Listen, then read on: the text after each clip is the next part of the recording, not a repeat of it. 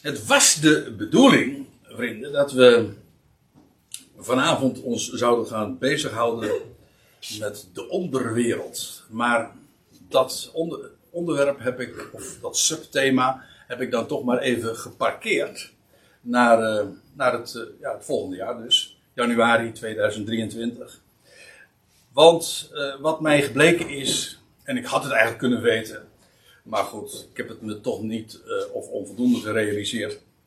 Dat naar aanleiding van dat wat ik met name de vorige keer heb verteld, dat daar nogal wat vragen over naar binnen gekomen zijn. Vragen, opmerkingen, aanmerkingen, kritiek.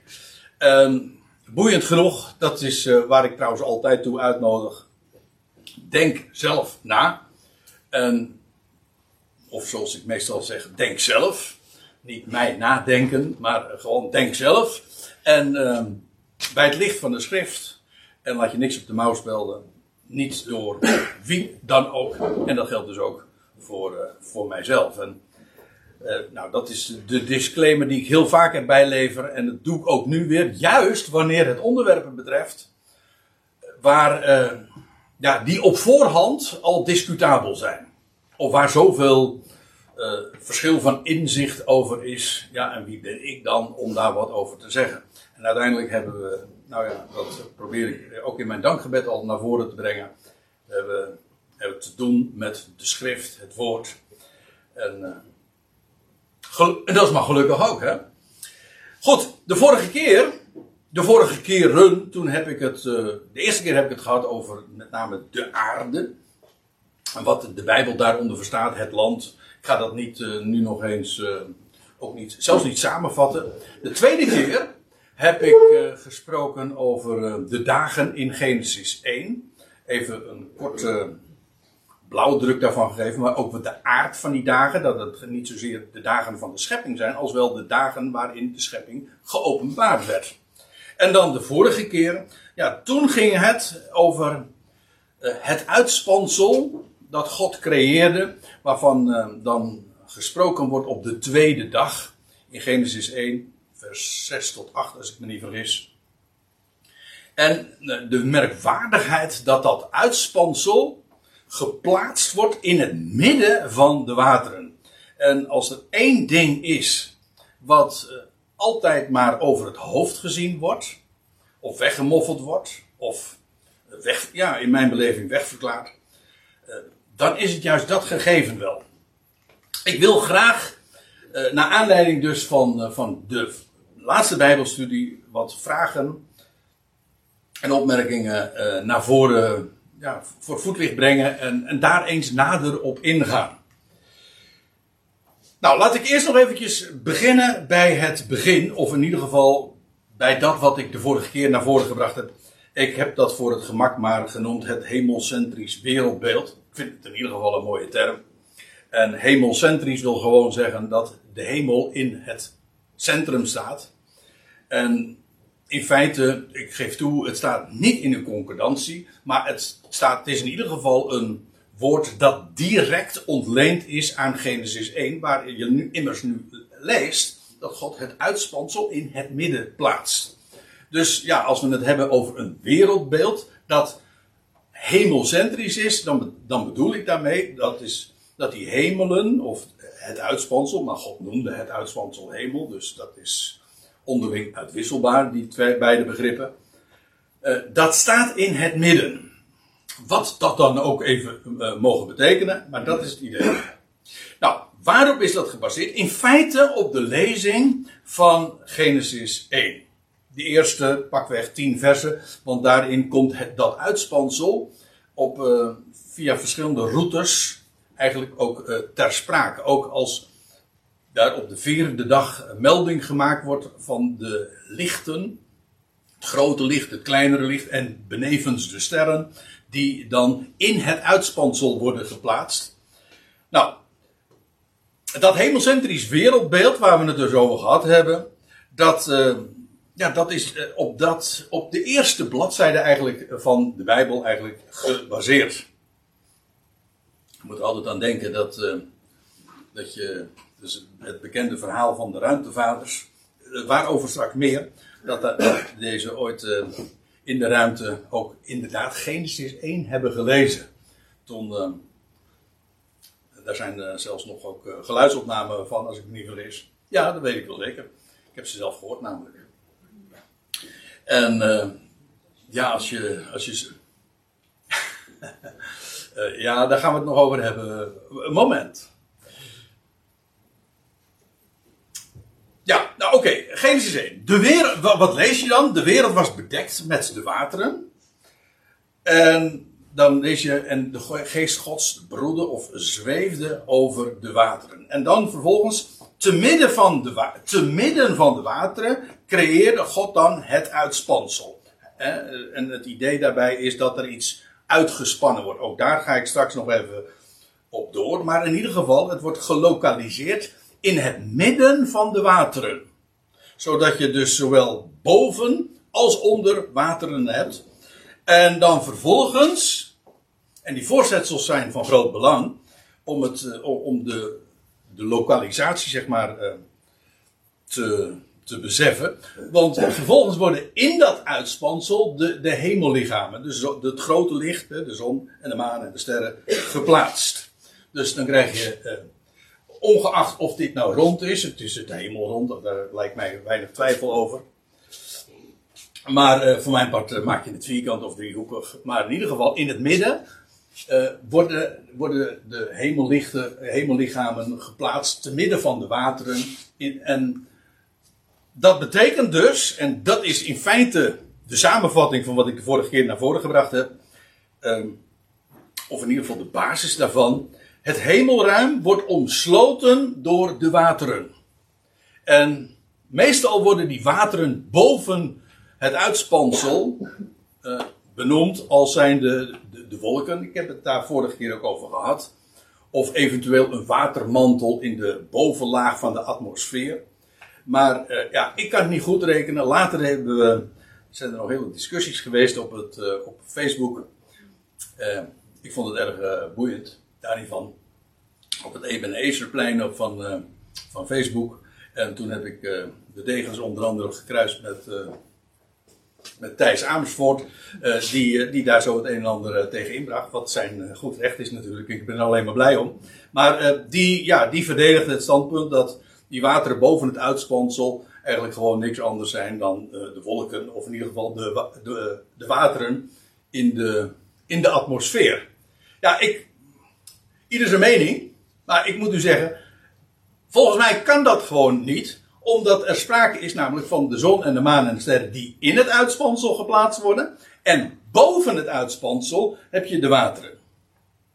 Dus uh, het, is niet, uh, het zijn niet de wateren uh, te midden uh, van, in het midden van het uitspansel. Nee, het, het is het uitspansel in het midden van de wateren.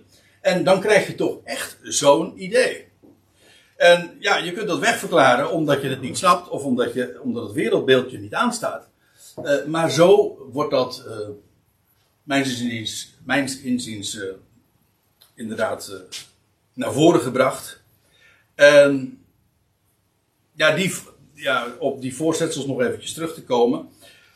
Pas in Genesis 1, vers 6 tot 8, daar wordt er inderdaad gesproken over het uitspansel dat in het midden van de wateren is. Uh, en dan later lees je wat, wat God in het uitspansel zelf plaatst. Goed, nou, dat is één ding. Dus dat is gewoon gebaseerd op de lezing van wat we, wat we vinden over de creatie van het uitspansel en waar dat dan zich bevindt. En hoe het zich verhoudt tot de wateren die daar omheen staan. En ja, dan krijg je dat hemelscentrische wereldbeeld dus. En dat sluit typologisch, dat is niet direct een bewijs, maar wel een bevestiging. En het, en het geeft ook de schoonheid weer van dit wereldbeeld. Sorry. Uh, namelijk, het sluit aan helemaal op het Bijbelse concept, waarin God inderdaad um, zijn uitgespannen tent, en die beeldspraak is, ja, dat is geweldig. Want uh, je, we, we weten dat God een type ook gemaakt heeft van de hemelen. En die, dat is. De hele tabernakel is niks anders. Nou ja, niks anders. Uh, zo wordt het in de Hebreeënbrief uitgelegd. Dat uh, het, het, die tent is een uitbeelding van de hemelen. En God, en je leest dan in de Hebreeënbrief wordt het uitgelegd dat de Heer Jezus in het binnenste heiligdom is ingegaan. En eh, niet in een heiligdom met handen gemaakt, maar in de hemel zelf. Dat is die tent. Die tent is, had God uitgespannen. En over die tabernakel, daar heb ik het nu dus even over. Daarvan wordt heel uitdrukkelijk gezegd dat dat uitspansel, die uitgespannen tent, geplaatst wordt in het midden. En ik zeg het expres ook zo. We zullen er straks, uh, en, ja, we zullen er straks inderdaad ook nog terugkomen. Dat uh, God uh, de hemelen maakte en uitspande gelijk een tent. En die beeldspraak, ja, die zet ons daarmee op een, in een bepaalde richting, bepaalde gedachte. net als de, die tabernakel, die hemelen geplaatst werd in het midden van het volk. Zo plaatste God in aanvang al de hemelen, het uitspansel, in het midden ja, van de schepping. De wereld was bedekt met water en, en hij spande die ruimte uit. Hij trok die ruimte uit. In feite is dat is wat je met een tent ook doet. Ik heb daar niet zoveel verstand van en daar wil ik het graag ook bij laten. Ik ben niet zo'n kampeerder eufemistisch gezegd. Maar wat er gebeurt er, als je een tent uitvoert, die, ligt daar op de vloer, en op een gegeven moment wordt die uitgespannen, en dan creëer je ineens ruimte, toch? Nou, dat is wat dat uitspannen van die tent ook uh, uitbeeldt.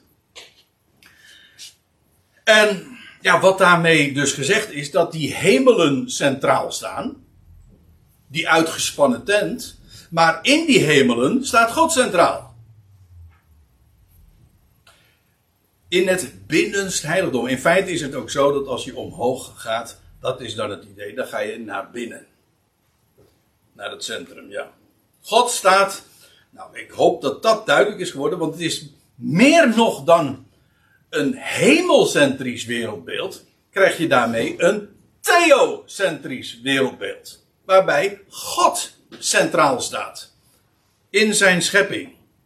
Letterlijk dus. Fysiek waarin alles zich uh, in de schepping, ja, want dat is wel mooi. Uh, in de schepping zie je dat principe eigenlijk altijd uitgebeeld. Dat alles zich vanuit het middelpunt vormt. En zelfs in de seculiere kosmologie, die uitgaat van, uh, in, in, de gewone, in de gangbare kosmologie, gaat men uit van een, ja, een oerknal ooit in het verleden. En vervolgens vanuit eh, vanuit die knal een explosie. Hè, dan krijg je ook een uitbreiding, een uitdijend heelal. Dus ja, dat is logisch wat, je dan, uh, als, wat er bij een explosie dan gebeurt. Dan spreekt ook van een uitdijend heelal. Dat doen we in feite wij hier ook. Dat wil zeggen, de ruimte wordt uitgespannen. Dijt uit. Ja, maar wel op een heel andere wijze. Niet vanuit een oerknal. Maar van God. Die het centrum is. En dat zie je inderdaad overal. Ja, ik, uh, ik gaf al een paar voorbeelden, maar uh, realiseert u zich hoe prachtig dat hele concept is van God die inderdaad centraal staat en hoe alles vanuit het centrum zich ontwikkelt, hoe of, zo u wilt, hoe alles wijst naar het centrum. En um, je ziet hier een schelp of je ziet, ik, wat dacht je van een ei? Ja, die, hoort er, die moest er ook bij, hè? Ja, uh, of een eicel. Of in dit geval is het kik kikkerdril. allemaal vanuit het centrum. Of een sinaasappel, snij een sinaasappel of een kiwi open. Alles wijst, komt vanuit en wijst naar het centrum. En nu gaan we naar de, het, kleinste onderdelen van de kosmos. een atoom. Maar daar zie je datzelfde verhaal ook van een kern en dat wat er omheen draait. Of je gaat nu naar het, naar een heel groot niveau, of heel klein, maar daar hebben we het nog misschien over. Um, wat je hier ziet, een, een, eh, een foto van een, eh, gemaakt met een telescoop, van een melkwegstelsel. Of je neemt uh, jaarringen, je, je kapt een boom om en alles vormt zich om de, het centrum.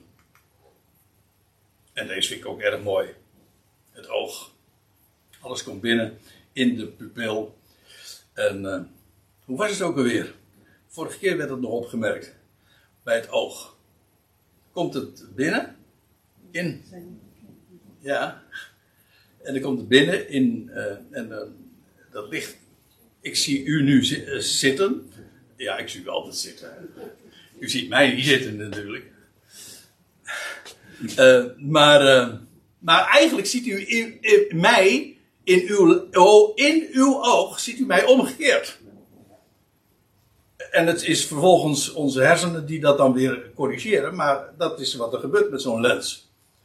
Die, uh, het, beeld wordt omgekeerd. Maar ook daar weer een prachtig beeld. Allemaal beelden, en ik zou er natuurlijk.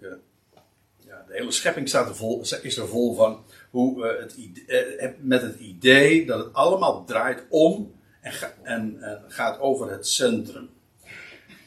Van daaruit worden de dingen gevormd. Nou, dat is, dat is dus ook de Bijbelse gedachte. Oké, maar ik zei al, ik, ik, heb, ik, kreeg een heel aantal vragen. Naar aanleiding van, van, van. dat wat we de vorige keer al hebben overwogen. En toen heb ik al een aantal dingen zo even aangestipt. Maar goed, uh, deze vraag. Waarom zien we eigenlijk deze, de wereld dan niet zoals ik dat beschreef? Hè? Uh, met uh, de wereld, een, een, globe. En in die globe, ja, ik weet het. ik, weet, ik, heb, heb, ik heb het misschien de vorige keer wel even aangegeven. Maar dat ik echt wel enige aarzelingen heb gehad. alvorens het hierover te hebben. Want ja, het is, het is toch. Het, het lijkt zo bizar dat we, uh, oké, in de geloven, maar dat we in die, dat, dat wij in de binnenkant zijn. En dat als we naar boven wijzen, dat we naar binnen wijzen. En dat is toch te gek. En de vraag dus is, hoe komt het dan dat we de wereld dan niet zo zien? Nou, eerst even een paar dingetjes. Uh, als het gaat over de wijze waarop we de wereld zien. Wij, weten, wij zien ook de wereld niet bol, hè? Gewoon naïef gezien. Als, als naïeve wereldbewoners, in naïef bedoel ik niet dom, maar gewoon uh, zonder, uh, zeg maar, uh, meer kennis van zaken, maar gewoon puur vanuit observatie. Dan zien we de wereld ook niet bol. Ehm, eigenlijk, als, als aardbewoners, ervaren we de wereld eigenlijk als relatief plat. Of eigenlijk, en die vind ik ook wel leuk, als een holle schaal. Eh, want we zien, ik weet niet of u daar wel eens een keertje bij stilgestaan we zien de gezichtseinder, de horizon dus, altijd op ooghoogte. En dus dan krijg je dit effect. Als je, je kijkt, en nou goed, in dit geval kijk ik tegen de muur aan, maar als je maar genoeg zicht hebt, en dan kijk ik, je staat op het strand van Katwijk, en ik, en ik heb genoeg zicht, eh, dan zie ik uh, de gezichtseinden op ooghoogte. Maar op het moment dat ik op een berg sta, of ik ga op de duinen, dan gaat die gezichtseinder klimt op. Zodat je dus eigenlijk een soort van kom-idee krijgt. Dus als het er nou helemaal om gaat, ja, we ervaren de wereld als relatief plat, maar feitelijk dit.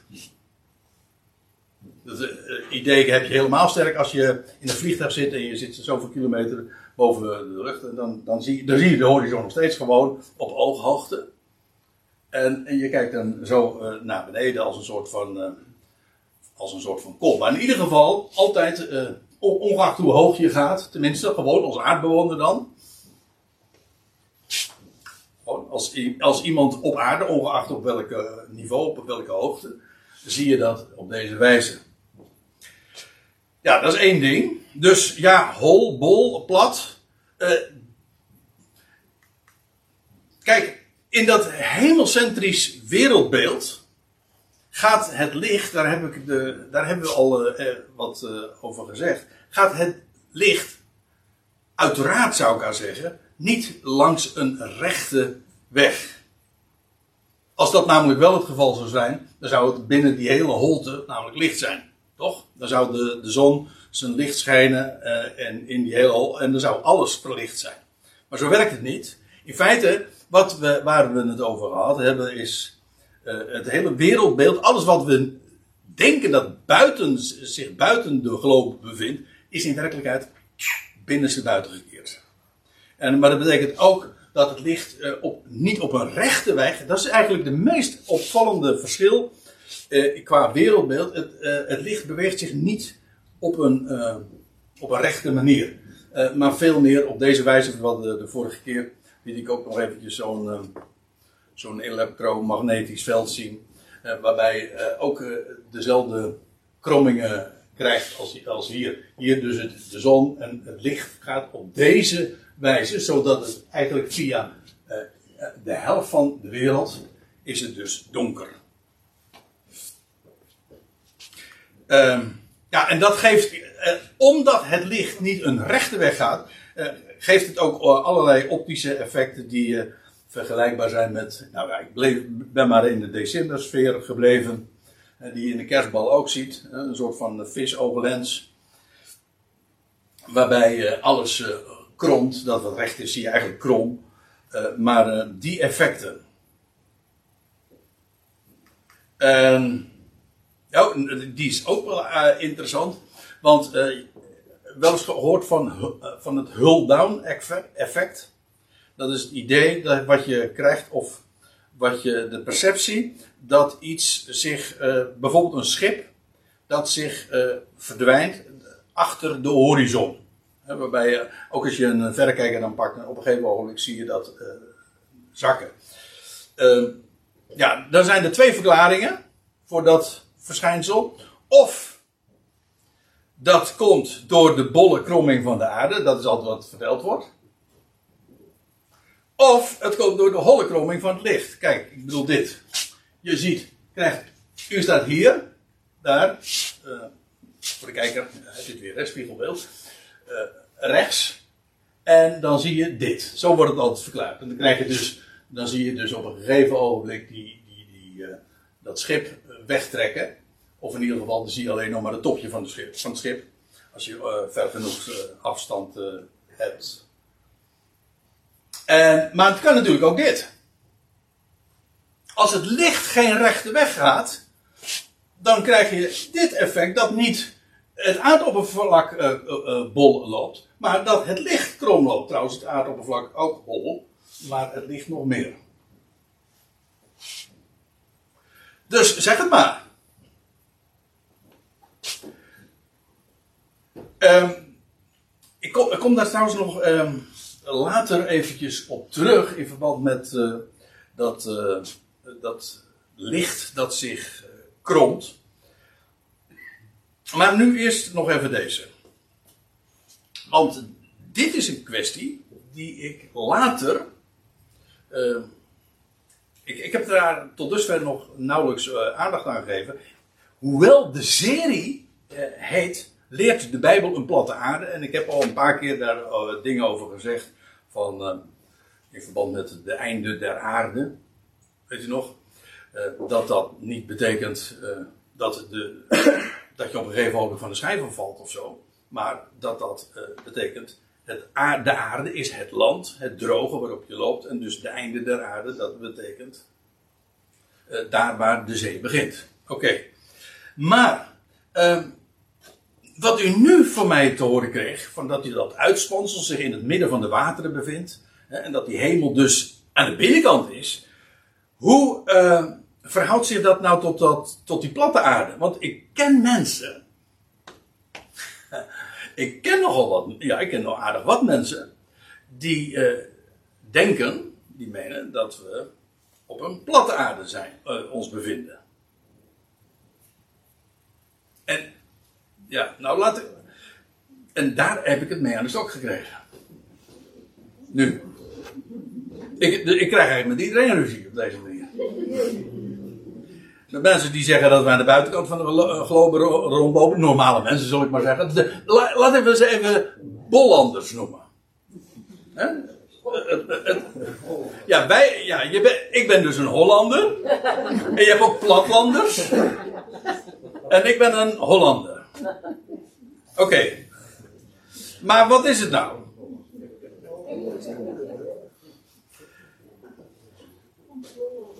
Uh, ja, ik heb, dat moet ik u verklappen. Het was ook de aanleiding waarom ik deze serie sowieso heb uh, aangesneden. Ik dacht van, nou, dan moeten we toch eens een keertje wat uitgebreider aandacht aan geven. Omdat de laatste tijd er best wel veel uh, te doen is over dat idee van de platte aarde. En ik heb daar sympathie voor. Waarom? Wel omdat men daarvoor bijbelse argumenten geeft. En dat staat mij altijd enorm aan. Maar dit model van.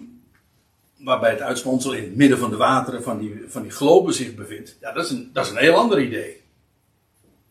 En toch, uh, waarin verschilt het dan uh, van elkaar? Nou ja, het is nogal duidelijk. Het ene is, is, is, is aardoppervlak uh, plat, in het andere geval is het hol. Oké. Maar de belangrijkste overeenkomst, laat ik eerst even positief beginnen. De belangrijkste overeenkomst tussen beide wereldbeelden, dat, platte aarde-idee, waarvan natuurlijk. Uh, ja, ik weet een, een heel aantal mensen die nu luisteren, die denken, nou, ze zijn allebei gek. Of je nou Hollander bent of Platlander, maar het sporen niet. Oké, prima we, daar maken we, we maken geen ruzie over. Ik, ik breng deze dingen naar voren. Ik denk dat het inderdaad zo is als dat ik u verteld heb. En ik heb u ook verteld waarom ik dat zo zie. Oké, de belangrijkste overeenkomst tussen die beide modellen, en ik bedoel het plat en hol, dat is dat beide modellen uitgaan van God als de Allerhoogste. Letterlijk, fysiek zelfs. Dat is in een, dit platte aarde idee, dit is waarbij je dus een platte schijf hebt met een hemelkoepel daarboven. Wel, God is, staat daarboven. Letterlijk. Maar dat heb je in dat concave, in dat holle wereldbeeld net zo goed. Want waar je ook omhoog wijst, op aarde, waar je ook omhoog wijst, je wijst altijd naar het centrum. Of naar de Allerhoogste, zo u wilt. In dit geval uh, ook naar het centrum. Want het is inderdaad, je gaat omhoog. En dan kom je, maar omhoog is hetzelfde als naar binnen. En dan kom je bij God uit. Dus dit is letterlijk ook een theocentrisch wereldbeeld, maar in beide gevallen is God het ankerpunt. Ook heel fysiek, wetens, uh, ja, wetenschappelijk is misschien niet het juiste woord, maar uh, in termen van wereldbeeld. U moet zich, uh, moet zich goed realiseren hoe dat een aantal eeuwen geleden is geweest. Dat uh, toen kreeg je. Altijd was daar het idee van. Uh, men een geocentrisch wereldbeeld. De aarde stond in, in het middelpunt. Maar in ieder geval, men had houvast aan het hemelruim. En toen kreeg je. Men spreekt ook over een Copernicaanse omwenteling. Waarbij ineens de aarde maar een, een onbetekenend uh, planeet werd, die om de zon dan draaide, et cetera. Dat was zo'n enorme verschuiving in het denken, maar ook in de hele beleving van de wereld. Van hoe de wereld in elkaar steekt. Eh, het was een, kijk, men, wordt, men zegt heel vaak van, ja, Darwin. Daar, toen is het uh, hele denken eigenlijk van God losgeraakt. Omdat men uit, dan uitgaat van dat, we, dat er geen schepper meer is en dat we afstammen van de apen. Maar het is eigenlijk al veel eerder begonnen. Namelijk op het moment uh, dat, uh, dat God niet meer de Allerhoogste is en dat men het ankerpunt in, aan de hemel kwijt is geraakt. Ik heb een prachtig boek in de kast staan. Dat heet ja, dat is dan weer een wat een variant. Eh, dus het geocentrisch wereldbeeld waarbij de aarde echt het middelpunt is. En het boek dat heet, van Walter van der Kamp, Hou vast aan het hemelruim. Prachtige titel. Maar het idee daarbij is, Er is een vastheid, er is een oriëntatie. Een, een, een vast punt. En daarin wordt ook erop uit, van uitgegaan dat die aarde staat vast. Ja, dan heb je dus grond onder de voeten. Maar dat is een wereldbeeld waarbij inderdaad God uh, het, het ankerpunt is, de hemel vastheid biedt en ook de aarde vastheid geeft. En nu, ja, wat is het, hele, de moderne kosmologie gaat ervan uit dat de aarde een, een, een stofje is en, een, en het is allemaal het, het product, het resultaat van een enorme explosie. Nou ja, een totaal, totaal ander idee, een heel ander concept krijg je daarin mee. God is daar weg. Heeft daar in totaal geen plaats. Laat staan de centrale plaats. En dat is precies, even nou los van plat of hol, maar in beide gevallen is het nog werkelijk zo dat God uh, daarin het, het, uh, het beginpunt is, het uitgangspunt is. En ja, dat is. Uh, dat is, dat is een, een belangrijke overeenkomst tussen die beide modellen. Dus voordat we nou de verschillen gaan uitvergroten, wil ik dat toch even gezegd hebben. Ja, het belangrijkste verschil, nou ga ik toch weer een paar onaardige dingen zeggen. Het belangrijkste verschil is dat het platte aarde-idee ontkent dat de wereld dus een globe is. dat als, je, als we hier vandaan vertrekken uh, en je gaat gewoon uh, en, je, je beweegt je voortdurend recht door. Hè, je gaat gewoon voortdurend recht uit. Dan kom je uiteindelijk hier weer. Hè. Dat is het idee bij een globe. is volgens mij heel goed te verifiëren. Nou ja, u zegt, lopen we eens eventjes helemaal in de ronde. Dat is 40.000 kilometer. Maar je kunt de ronde ook kleiner nemen natuurlijk. Oké. Eh, maar uh, het idee van een platte aarde, ja, die, dat ontkent, dat, dat, dan is de aarde een schijf en dan krijg je dus dit. Die landkaart, ik ken dit wereldbeeld al heel erg lang en ik heb daar, uh, dacht dat, dat kan helemaal niet, want uh, hun landkaart, ik bedoel die van de platte aarde, die deugt, als u het mij vraagt, als ik, voor geen kilometer. Het, weet je waarom? het zuidelijk halfrond maakt me veel groter dan het noordelijk halfrond. Ik zal even een plaatje geven. Het is, een beetje al te donker zo te zien. Uh, waarbij de wereld, je, je zijn wel meer van die plaatjes waarbij, de, waarbij de globe, dat is heel lastig hoor, om zo'n bol oppervlak, om dat, in, om dat vlak te maken. Uh, maar dan krijg je dus dit idee. Kijk, je hebt de, dan is de Noordpool, daar bij de platte aarde, wie van u kent het idee van de platte aarde? Dat zijn er niet eens al, al te veel. Maar het idee dus van de platte aarde, dus trouwens ook de voorstelling van de, ja, geloof het of niet, maar de, van de Verenigde Naties, het embleem. Ja, ja. oké. Maar dan krijg je dus het idee, dan is de Noordpool het centrum van die schijf, van die ronde schijf. En de Zuidpool is in feite de rand van die schijf. Maar dat betekent dus dat het zuidelijke halfrond heel erg groot is. Veel groter dan, vele malen groter dan het noordelijke halfrond. Kijk, eh, als je dit, ik heb het uitgetekend, dat Australië is op zijn breedst 4000 kilometer. Maar in dit, op een landkaart van een holle aarde is dat dezelfde afstand als tussen uh, Californië en Groot-Brittannië. Ruim 8000 kilometer. Dit is, ik, zo moet ik het eigenlijk zeggen, dit is ruim 8000 kilometer. Maar op, een, op de landkaart van een platte aarde is het dezelfde afstand. Dat kan, dat kan dus niet. Toch?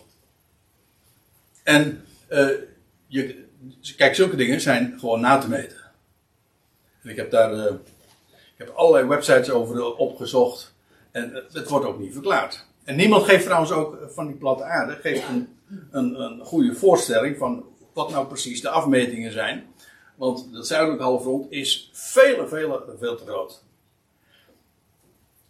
Komt trouwens nog iets bij, en dat is dat je op een platte aarde, Als, het he- als, als, de, als de hemelkoepel zich daar boven bevindt en daar omheen draait eigenlijk, al die hemellichamen, dan zou men eh, overal dus dit moeten zien.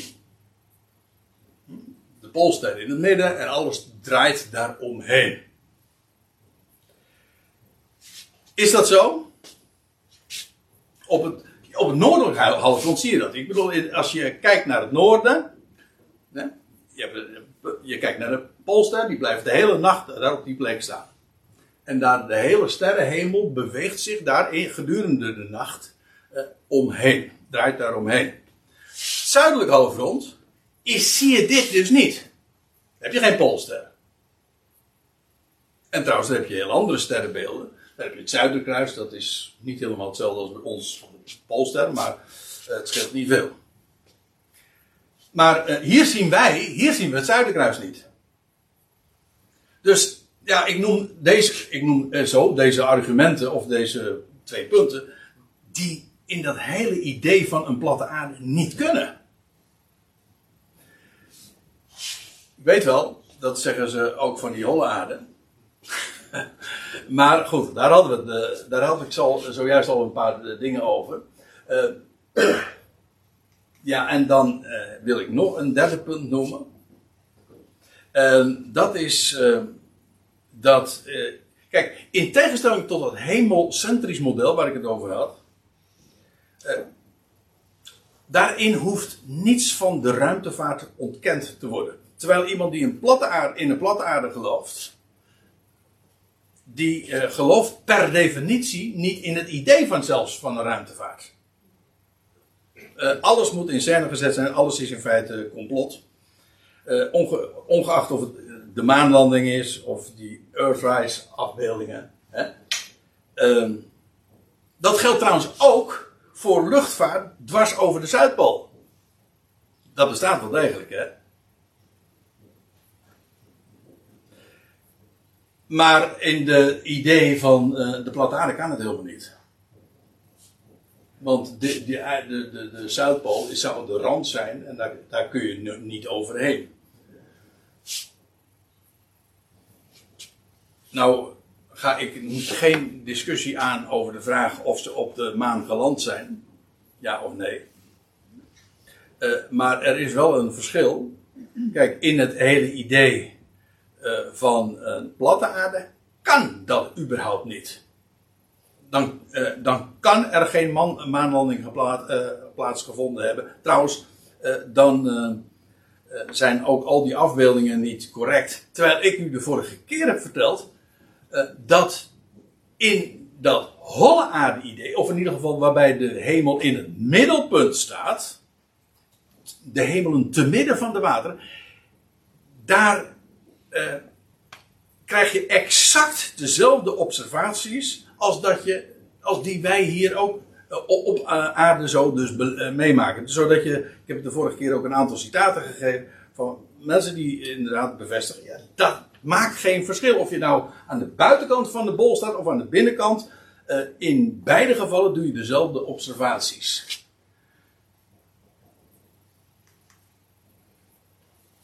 Ja, nou zit ik me alleen nog even af te vragen. Hoe laat is het nu? Waarvoor? Oh, wat voor? Oh, sorry.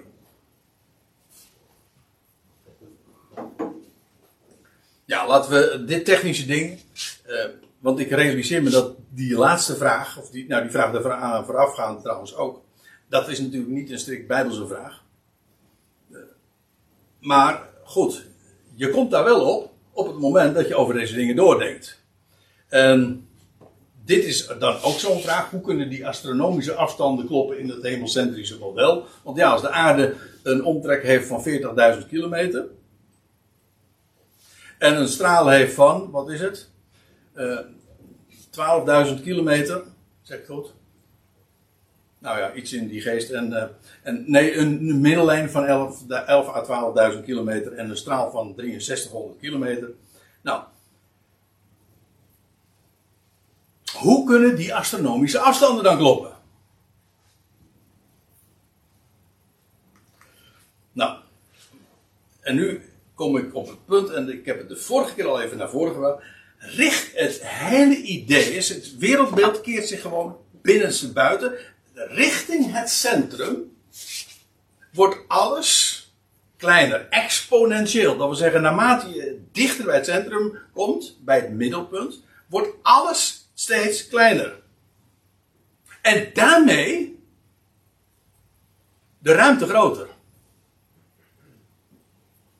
Die moet ik even uitleggen. Stel je voor, alles, als ik nu zou zeggen, dat alles hier nu 100 keer, op dit moment 100 keer groter wordt, zou je dat in de gaten hebben? Nee, dat zou je niet in de gaten hebben. Maar, wat nu als alles 100 keer groter wordt en u niet?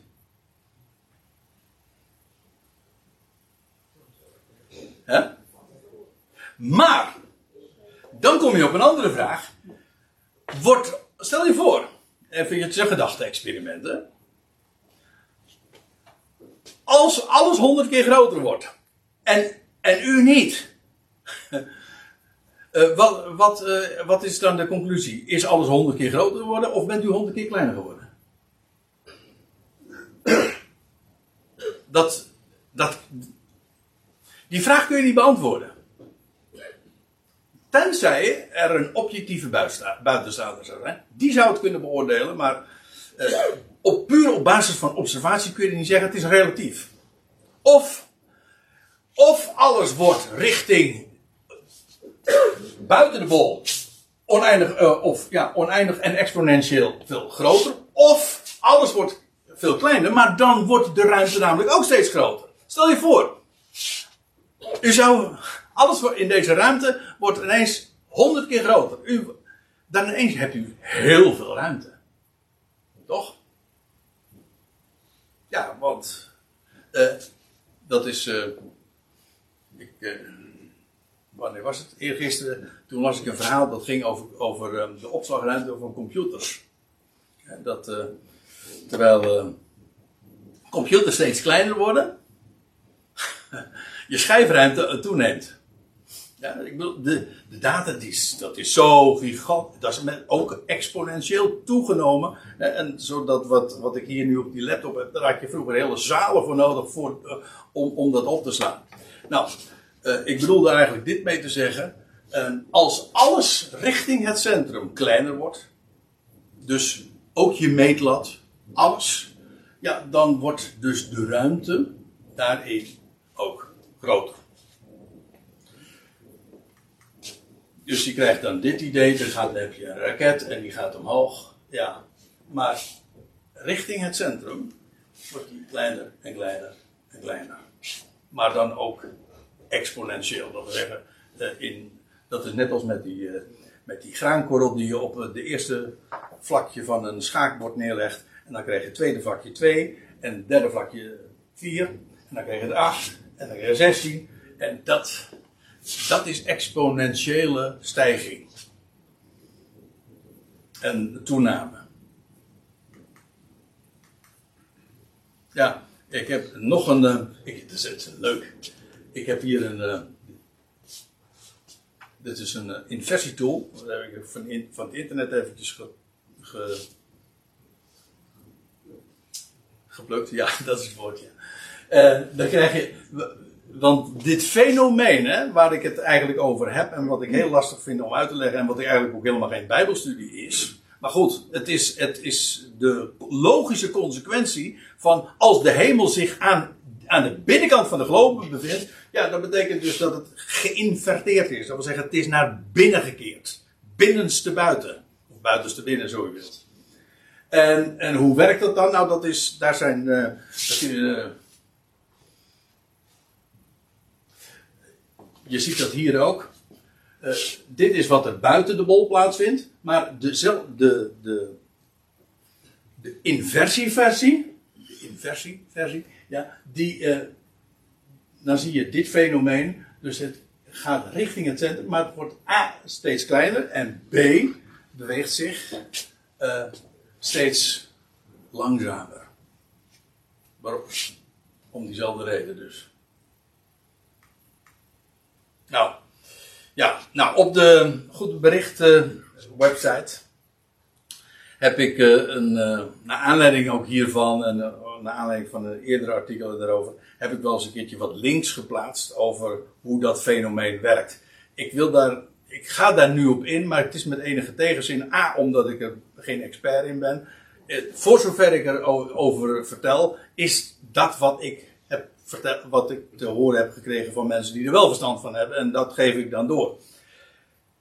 Maar uh, ik heb een heel aantal uh, links daarover gegeven van mensen die dat uitleggen hoe dat, dan, hoe dat fenomeen dan werkt. En ook met hele interessante tools, maar ook met allerlei artikelen van ja, het zijn wiskundigen of natuurkundigen die daar wat meer over vertellen.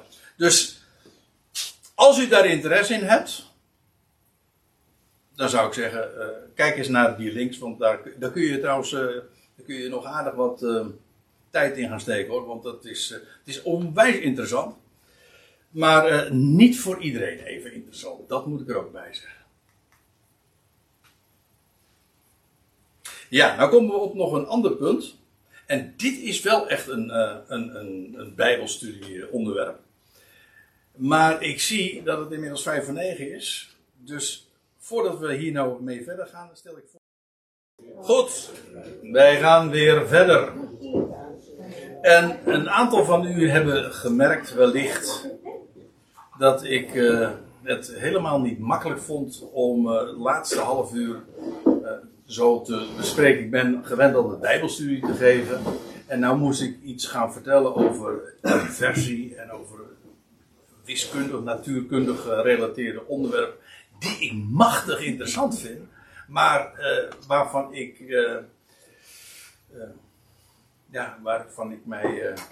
Op, op, op, op, een gebied waar ik mij volstrekt een leek voel. Dus ik hoop dat u enig begrip hebt voor mijn verlegenheid in deze. Maar toch en dat is waarom ik het even toch ter sprake breng. Of heb gebracht. En voor een deel nog straks uh, komen die dingen ook nog even aan de orde. Maar tegen zulke vraagstellingen loop je onwillekeurig op op het moment dat je daarover doordenkt. En kijk, ik wil graag Bijbelstudie doen. En ik weet ook, dat is ook precies de reden waarom u hier bent gekomen. U wil weten wat er staat geschreven. Dus ik heb, ik heb u het een en ander verteld over die hemel die in het midden staat. En wat dat mensen zien niet anders dan kan betekenen.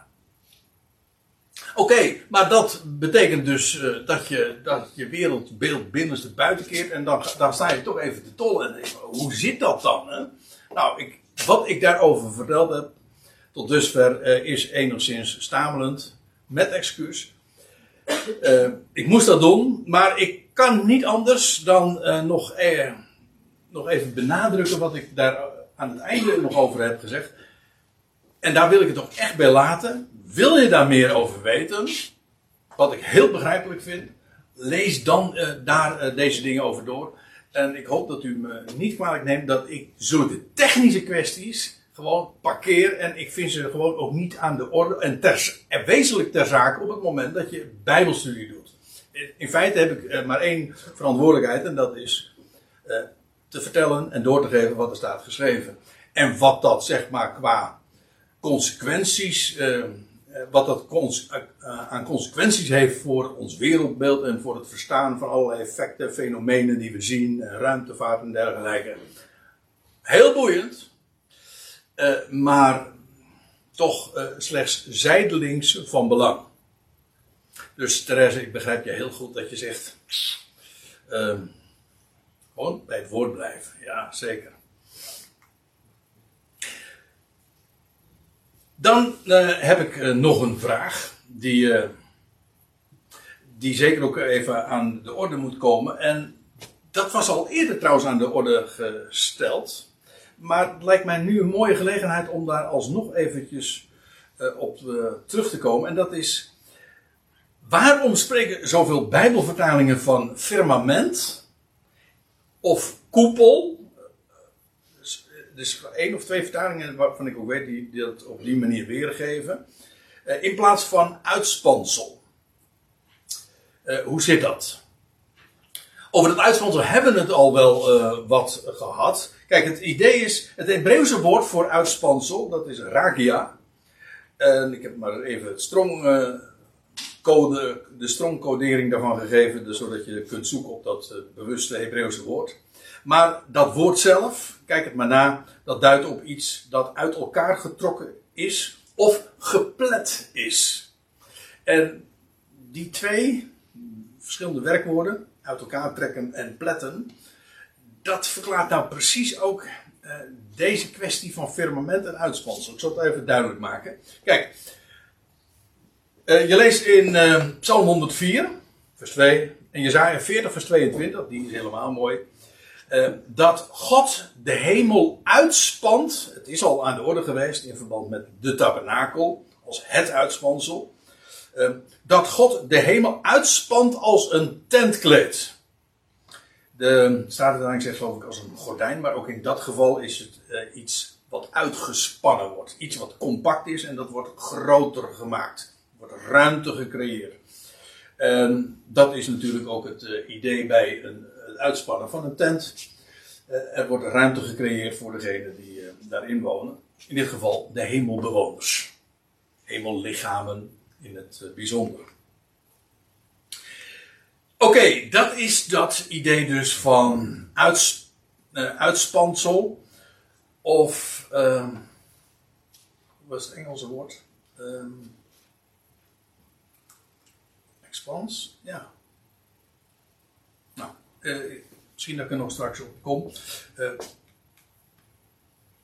ja.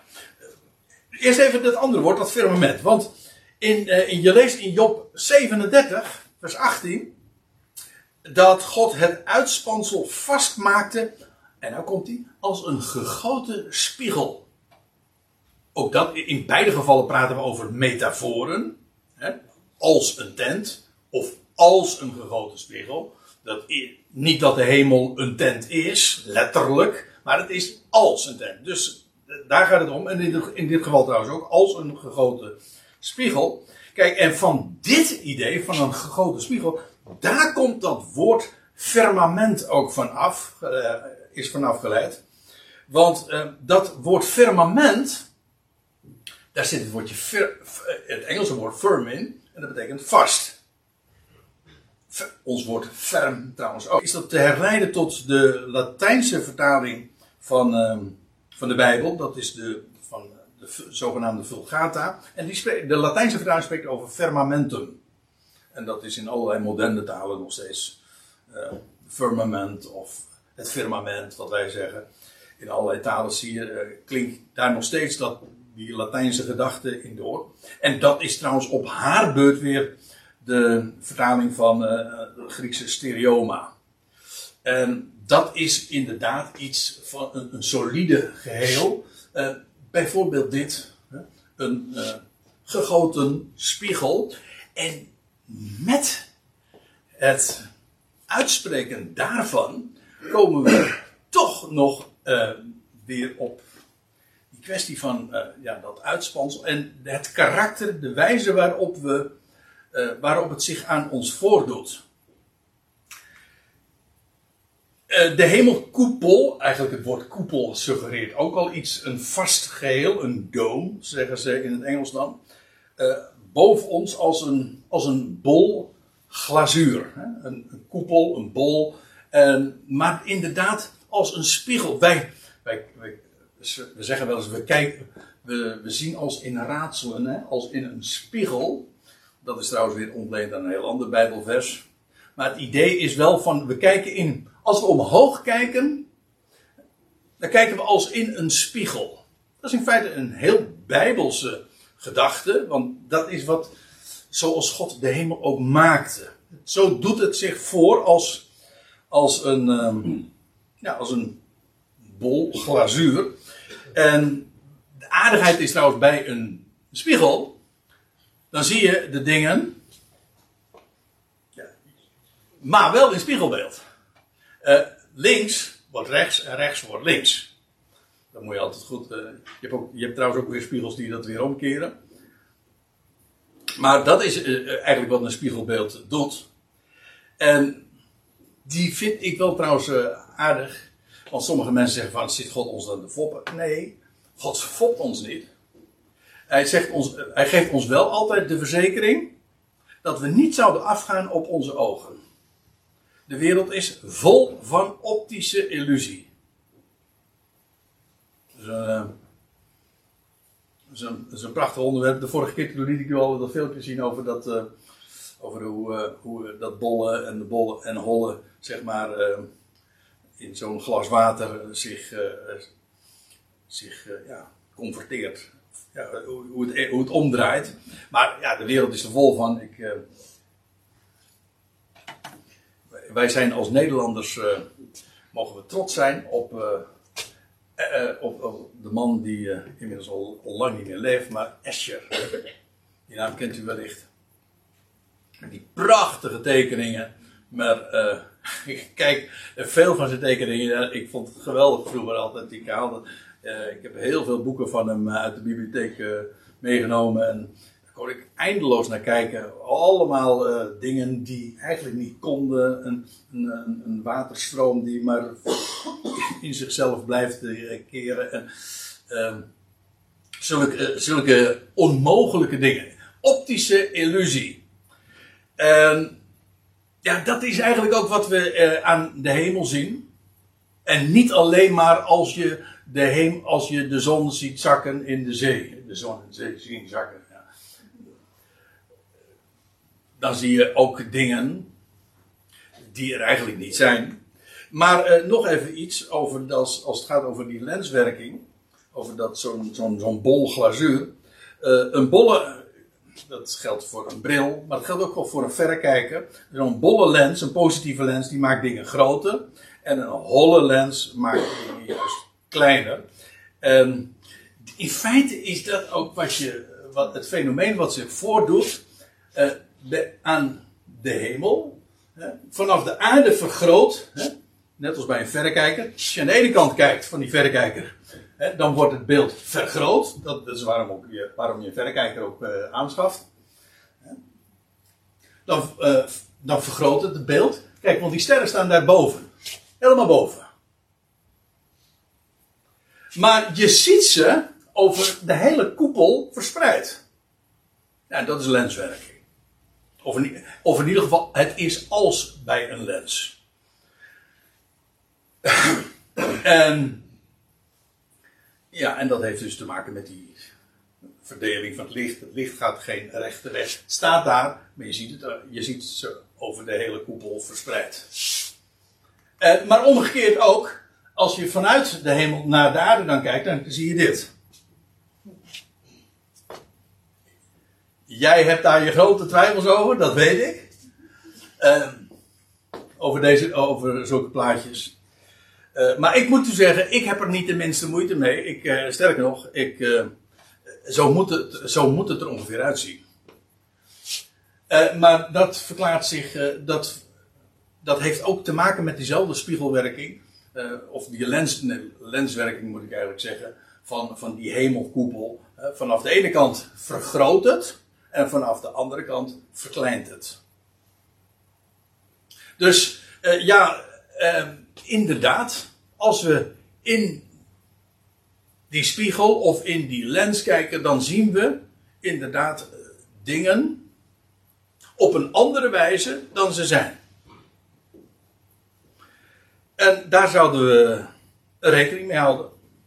En op het moment dat je je dat realiseert, krijg je ook veel minder moeite met die gedachte dat God zich inderdaad theocentrisch in het midden bevindt. Eh, dat wil zeggen zijn troon. Want natuurlijk, dan moet ik er ook nog even bij zeggen, eh, is het dan niet zo dat God overal is?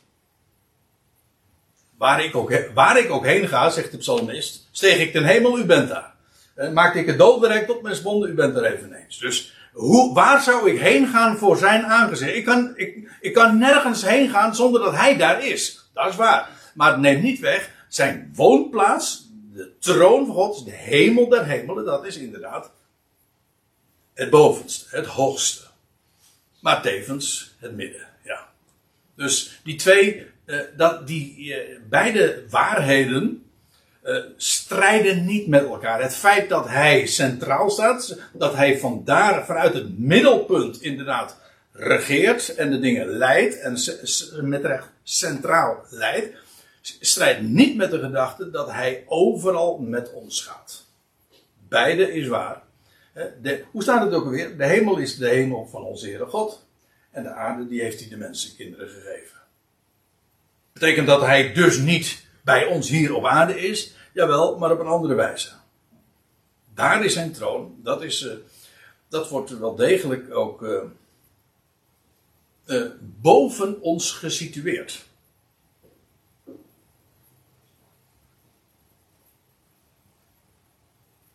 Nou, dat dus even wat betreft dat, dat firmament. Dat, waarom heet dat firmament? Wel omdat het als een spiegel is, als een, als een glazuur.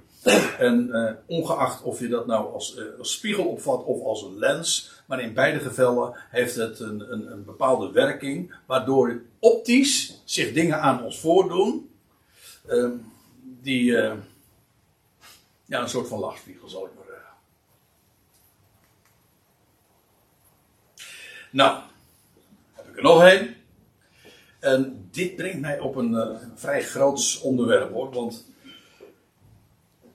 is dit hemels, uh, hemelcentrisch model waar ik het over gehad heb, uh, wat nu deze twee avonden het grote onderwerp was, is dat wetenschappelijk? ja, dat hangt er nou maar vanaf hoe je dat woord wetenschap definieert. Weten wij, weten wij dat? En zo ja, als we zeggen dat we iets weten, op grond van wat weten we dat dan? Kijk, het hemelcentrisch model, dat is gebaseerd op, of zo u wilt, afgeleid van, wat de Bijbel leert. Wat ik uh, in de aanvang van de avond al naar voren bracht over het uitspansel dat in het midden van de water zich bevindt. Oké, dat is één ding. Dat is geen wetenschap, dat wil zeggen, dat is niet gebaseerd op observatie, maar dat is gewoon goddelijke mededeling. Want ik zal u dit vertellen: u en ik hebben nog nooit die wateren boven de hemel gezien. We kijken in de hemel, we zien daar de zon en de maan en de sterren, maar wat daar boven is, hebt u nog nooit gezien en ik ook niet. God heeft daar wel het zijn over gezegd, namelijk dat hij in die wateren de hemelen geplaatst heeft. Dat is wat hij gezegd heeft. Hij kan het weten, hij heeft het geschapen. That's it. Is dat wetenschap? Ja, nou ja, dan, daar, daar, daar, kun je over, uh, daar kun je dus over strijden. Ik, als je bedoelt, weet jij dat? Dan zeg ik ja, ik weet dat, omdat hij dat heeft gesproken. Maar als u wetenschap verklaart of, of verstaat als, als een, een tak van, uh, van sport, tussen aanhalingstekens, waarbij dat helemaal gebaseerd is op, op waarneming, dan zeg ik nee, dit, waar, dit neem ik niet waar. Dit geloof ik, God heeft dat zo gezegd. Uh, maar dat geldt, laten we wel wezen, dat geldt toch voor zoveel dingen. Kijk, Adam was de eerste mens. Is dat wetenschappelijk? Ja, ik weet het.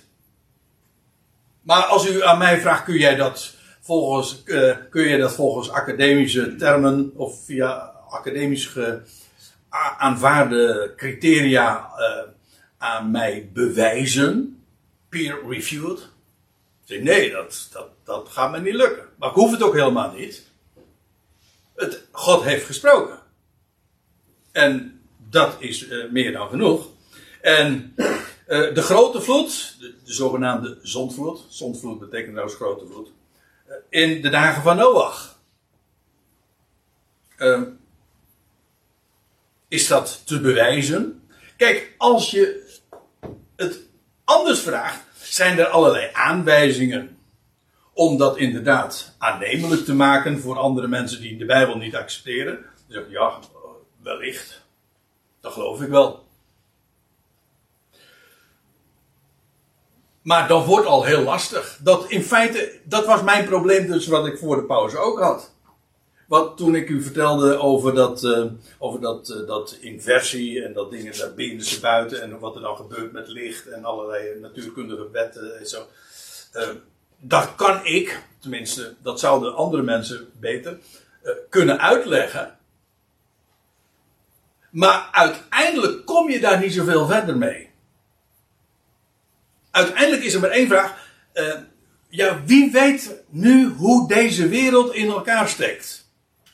Kunnen wij dat als waarnemers, zeg maar, op deze aarde uh, vaststellen? Nee, dan kunnen we, we kunnen alleen maar waarnemen, dat we zeggen, we observeren dingen. Maar of het licht nou een rechte weg gaat of niet, ja, uh, het hangt er maar vanaf wat je uitgangspunten zijn. Dus ik bedoel dit te zeggen, wij weten niet zoveel. Op basis van pure observatie kunnen wij dingen helemaal niet met zekerheid zeggen. Het kan zus, het kan zo zijn.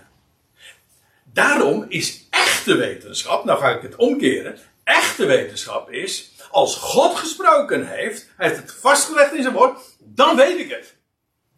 Want dan heb ik het namelijk van iemand die het echt kan weten.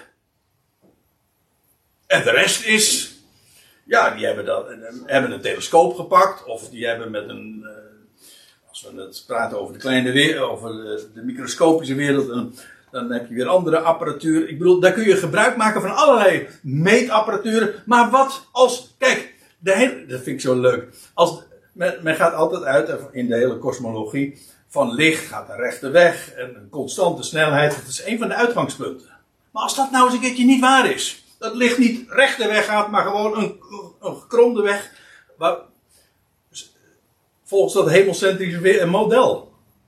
Ja, dan kun je, dan kun je, keer je alles om. Dat betekent dat je hele meetlat gewoon niet klopt. Want die is niet recht. En bovendien, die zogenaamde constante snelheid blijkt dus ook niet te kloppen, want eh, het gaat steeds trager naarmate je richting het centrum gaat. Ziet u? Uh, dan kun je zeggen van ja, maar we hebben het toch gemeten. Ja, maar als je meetlat nou niet klopt. ja, nou, wat ik ermee wil zeggen is, we weten helemaal, als het erop aankomt, alleen maar echt geëikt, om zo te zeggen, als God het heeft gezegd en het heeft laten vastleggen en het staat in zijn woord. Dan weet ik het. Zoals we vroeger in de kerk zongen, of ik vroeger in de kerk zong, ze zingen het nog steeds in de kerk, geloof ik. Uh, ik heb het zelf uit zijn mond gehoord. Roem in God, prijst onveilbaar woord. En dan, uh, ik heb het zelf uit zijn mond gehoord. Dat wil zeggen, hij heeft het gesproken. Hij, hij, hij, kan het weten. En als hij zegt van nou zo is dat gegaan, dan, dan weet ik het. Oké. En als ik dat, en als andere wetenschappers dan zeggen, oh, we hebben gevonden dat dat inderdaad zo is. Nou, dat is mooi. Ik wist het al. ja. En, uh, en als, andere weten, als andere wetenschappers zeggen van nou, geloven we geen bal van, dan zeggen ze jammer voor je. Want hij heeft gesproken. Je zegt, dat is simpel. Ja, nou, daar hou ik wel van. Daarom had ik uh, voor de pauze zo'n hekel aan zo die uitleggingen, begrijpt u wel. Uh, de ondergang van Sodom en Gomorra. Noem maar, uh, de wondertekenen in Egypteland. Tekenen voor de, voorafgaand aan Israëls bevrijding. De doorgetocht door de Rode Zee. Is dat wetenschappelijk? Zijn er nog allerlei overblijfselen van? Nou, daar is wel het een en ander over te zeggen hoor. Maar ja, op het moment dat je dit ter sprake brengt, dan krijg je meteen natuurlijk weer van allerlei discussie. Komt dat allemaal, uh, uh, dat wat ze in de Rode Zee gevonden hebben, en trouwens waar dan? Uh, is dat inderdaad daarvan afkomstig? En dat geldt trouwens ook, er zijn hele mooie, een hele mooie studies over gedaan over die ondergang het is geen mooie gebeurtenis, maar de ondergang van Sodom en Gomorra. En dat wat er allemaal daar in het zuiden van de Dode Zee te zien is. Aan overblijfselen en al die zoutpilaren en al dat zwavel. Ja, eh, natuurlijk heeft dat zijn sporen daar gelaten. Dat is waanzinnig boeiend. Maar denk niet dat je daarmee de Bijbel kunt bewijzen. De Bijbel bewijst zichzelf. En trouwens, hoezo? als je zegt van ik bewijs iets, dan, dan doe je altijd aan de hand van iets wat, wat ja, wat geëikt is. Dan moet je, moet je iets hebben dat, dat vast, betrouwbaarder is dan dat andere. Maar wat is betrouwbaarder? Mijn oog of dat wat hij gesproken heeft?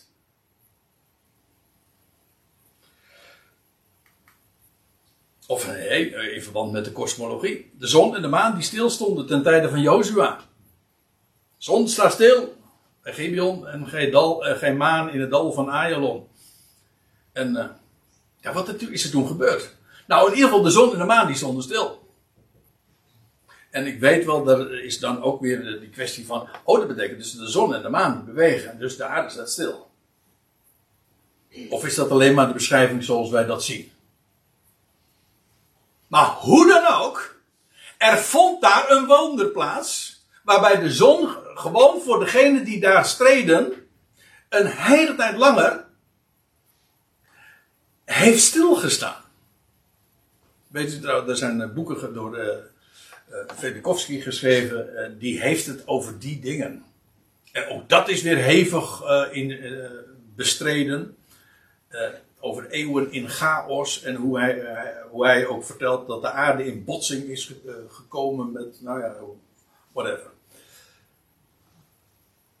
Uh, hij, geeft, hij geeft dan een verklaring, daarom zeg ik het nu ook. Hij geeft een verklaring van wat er toen gebeurd is en hoe dat zijn spoor heeft nagelaten. Oké, boeiend. Ja, dat zeg ik niet, dat zeg ik niet cynisch. Ik bedoel, dat is echt hartstikke boeiend. Maar waardoor weten we het? Gewoon omdat God het gesproken heeft, het staat geschreven in de schrift.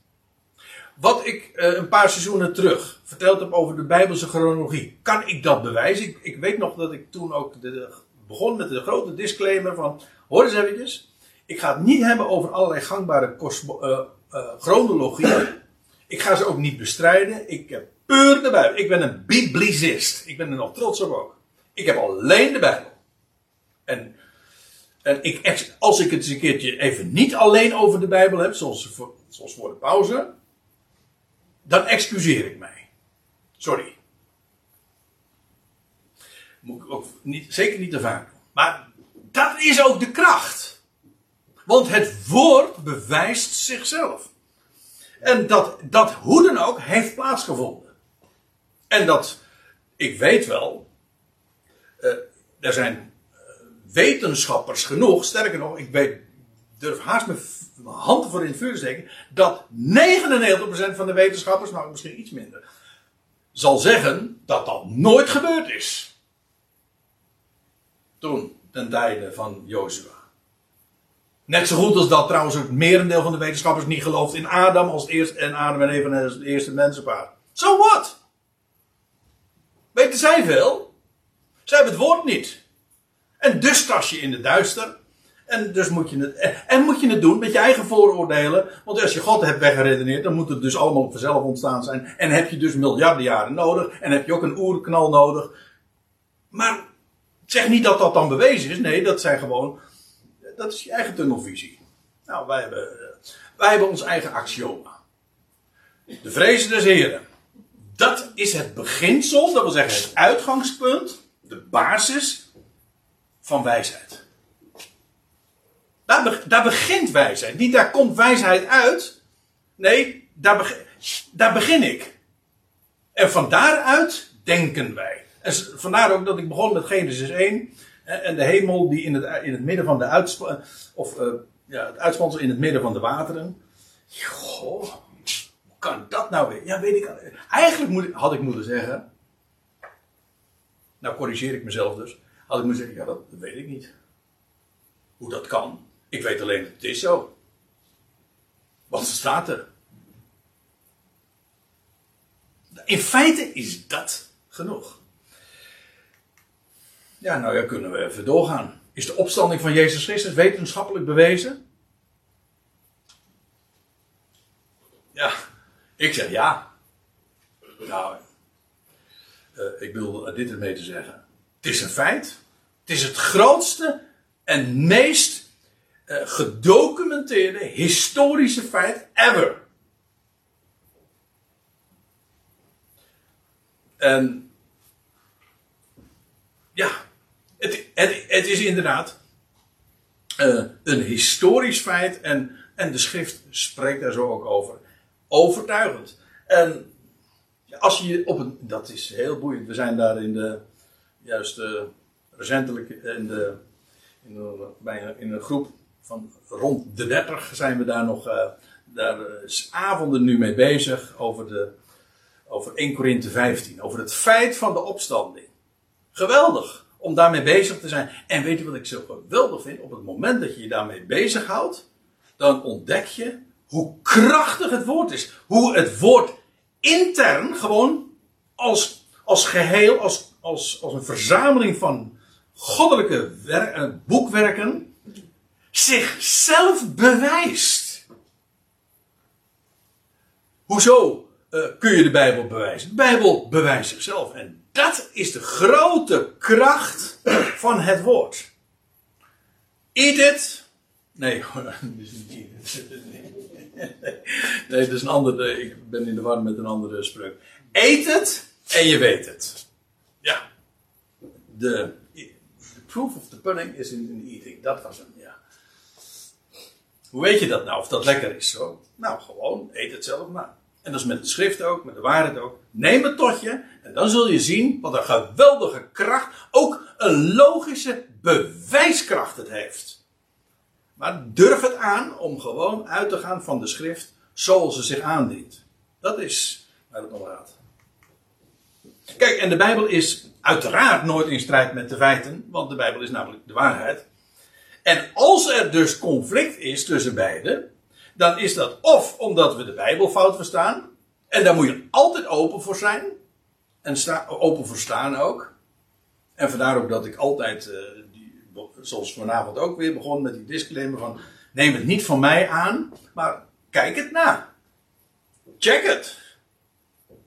En zo, op, die, op die bodem uh, uh, staan we. En op die bodem kunnen we trouwens ook vrij met elkaar van gedachten wisselen en converseren. Dat is, dat is een geweldige ruimte. Dus ja, inderdaad, we kunnen de Bijbel fout verstaan. Het is mij al vaak overkomen. En het is geweldig ook door dat woord, om door dat woord gecorrigeerd te worden. Maar als er conflict is tussen de Bijbel en de zogenaamde feiten, dan, dan kan dat of omdat wij de Bijbel fout verstaan, of omdat wij die bevooroordeelde wetenschap, tussen aanhalingstekens, te hoog aanslaan. En dit laatste gevaar is juist zo, dat is echt zo een, ja, ook een heel, wel een heel boeiend fenomeen. Dat is waar juist mensen die zwaar opgeleid zijn, gemakkelijk intrappen. Ik vind het wel zo mooi dat er dan, uh, ja, je vindt het op allerlei wijzen, maar dat ik, onlangs had ik uh, daar in een gesprek nog over wat er in Matthäus 25, nee, Matthäus 11 staat, vers 25.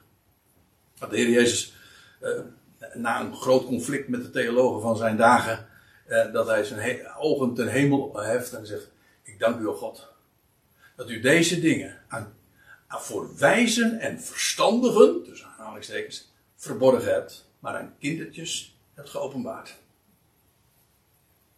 Gewoon mensen die simpel, die luisteren naar wat hij te zeggen. En dan je verstand, je intellect, of uh, je intellectuele, je academische cv, kan je gigantisch in de weg staan om de schriften te accepteren. Ja, men zegt. En zij zijn toch ook niet van gisteren? En daar op de universiteit en al die bibliotheken die volgeschreven zijn. Ja. En weet je, de Bijbel noemt dat. Uh, in 1 Timotheus 6 spreekt Paulus, dus de versie van de Statenvertaling, valselijk genaamde wetenschap. Ten onrechte genoemde kennis, zegt de NBG-vertaling. Het staat te boek als kennis, als wetenschap, zo wordt het ook verkocht. Iedereen denkt dat ook. En als iedereen dat dan maar denkt, en vooral geleerde mensen dat denken, ja, dan krijg je een enorme zeepbel. Een luchtbel, ja. Het, is gewoon, het lijkt heel veel, maar het is niks. En God prikt er doorheen. En wat blijft er van over? Niks. Precies. Dat heb je met valselijk genaamde wetenschap. Of, zoals dat heet, de wijsheid van deze wereld. Heeft God niet de wijsheid van deze wereld gemaakt tot dwaasheid? Ik denk dat dat echt een les is die we allemaal moeten leren. Niet zo hoog opgeven over wat men allemaal zegt en denkt en, dat is bewezen. De wetenschap zegt. Nou, heel veel blijkt helemaal niet wetenschap zijn. Het kan zijn, wel zijn dat het de mainstream wetenschap is, of wat de meesten zeggen. Maar wetenschap is wat anders dan wetenschappers. Wetenschappers zijn ook gewoon allemaal mensen. Het is niet zo dat als je nou maar, al, maar genoeg wetenschappers bij elkaar brengt, dat ze daardoor meer waarheid produceren. Juist niet, zou ik zeggen. Nou, nou en uh, nou wordt het tijd om uh, toch inderdaad uh, af te sluiten. Dit is de, de laatste diaatje die ik hier nog heb. en dat is het excuus dat ik maak. Het emelcentrisch wereldbeeld is dwaasheid in de ogen van de wereld, weet ik ook wel. Daarom heb ik ook echt wel geaarzeld om daarmee aan te komen. Want het is natuurlijk, uh, het is natuurlijk wel een beetje, beetje van de zotte om te gaan vertellen dat wij aan de binnenkant van de globe rondlopen. Ben, ben je helemaal gek? Dat weet ik. En, maar wat dacht u toen, uh, toen God tegen Abraham zei: Je vrouw zal zwanger worden. Hij was 100 jaar, hè? 99. Zijn vrouw was uh, jaren wat jonger. En stel je voor, Sarah zegt, nou, ik ga, ik ga morgen naar de gynaecoloog. Ik ga even contra, uh, bevestiging of zo. Of dat kan. Nee, ja, kijk, in die ze hadden ongetwijfeld gezegd, nee, dat kan niet. Uh, vraag, ik heb het nu over de geboorte van Isaac, was onmogelijk. Wat dacht u van, waar ik het net over had, de opstanding van Jezus Christus? Naar de mens gesproken volstrekt onmogelijk. Of als we het hebben over de, binnenkort, hè, de toekomstige terugkeer van de Heer Jezus Christus. Dat weet ik, dat gaat gebeuren. Maar is dat wetenschappelijk? Zie je hoe, hoe betrekkelijk zulke begrippen zijn als wetenschappelijk? Als God het gezegd heeft, dan is het zo. En kijk, en als. Uh, als God zegt dat, die, dat dat uitspansel in het midden van de wateren zich bevindt, nou dan is dat zo. En uh, ja, dat is wat ik naar voren heb gebracht. En uh, ik moet er wel bij zeggen, ik vind het dan wel erg leuk dat als zelfs wetenschappers, die het idee belachelijk vinden. Ik heb de vorige keer al even een aantal van die mensen aan het woord gelaten, van die professor Saxel en, en, en, en, en, en Coxeter, zo'n zo'n wiskundige die, vonden, die vinden stuk voor stuk het idee uh, absurd of hebben daar niets mee. Maar ze zeggen wel van, ja, we, kunnen daar niks, wetenschappelijk niets tegen inbrengen. Het is onweerlegbaar. Nou, dat vind ik meer dan genoeg. Ja, toch? Als hij dat nou zegt. En als wetenschappers die het niet geloven, zeggen van ja, dat, ja, daar kunnen wij niks tegen inbrengen dan moet ik u zeggen, daar kan ik eh, heel goed mee leven. En uh, inmiddels zie ik dat het uh, tien uur is, lieve mensen. Ik wilde het hier dan toch maar even bij laten. Bij dat hemelcentrische model. En als u een ander idee daarover hebt, even voor de vrienden. We gaan geen boeien hierover maken. Ik heb u verteld wat ik hier heb, over heb ontdekt. Ik vind het heerlijk om te weten dat hij zo centraal staat in zijn schepping. En dat wij allemaal in die holte van hem zo ge, geborgen zijn. Geweldige wetenschap. Ik verblijd mij daarin. En, uh, ach, de wetenschap. Hm. Er is nog één onderwerp in verband met deze serie over, de, over het wereldbeeld dat nog steeds dus nog wacht. En dat is dat wat er onder de aarde is. Want daar zegt de Bijbel ook het een en ander over. Over die onderwereld, die afgrond, nou, dat is wat we in 2023 eh, januari gaan eh, bespreken. Dus, uh, het wordt in ieder geval nog één avond. En daarna wil ik, heb ik nog een aantal avonden over de, de tijdlijn van het Nieuwe Testament. Maar eh, wie weet dat, eh, dat de volgende keer ook weer allerlei eh, QA's opgeroepen worden door de studie die ik dan weer geef. Ik weet het niet. We gaan het zien. En inmiddels is het hoog tijd om deze avond.